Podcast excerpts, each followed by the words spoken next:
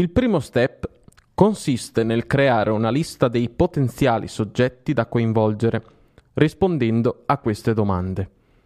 Chi può essere influenzato dal progetto? Chi può ostacolare il progetto?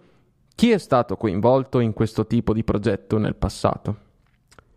Inoltre, una tipica lista potrebbe anche includere i clienti e beneficiari del progetto, il team che lavora al progetto, il project manager, gli sponsor che finanziano il progetto e le organizzazioni che influenzano il progetto.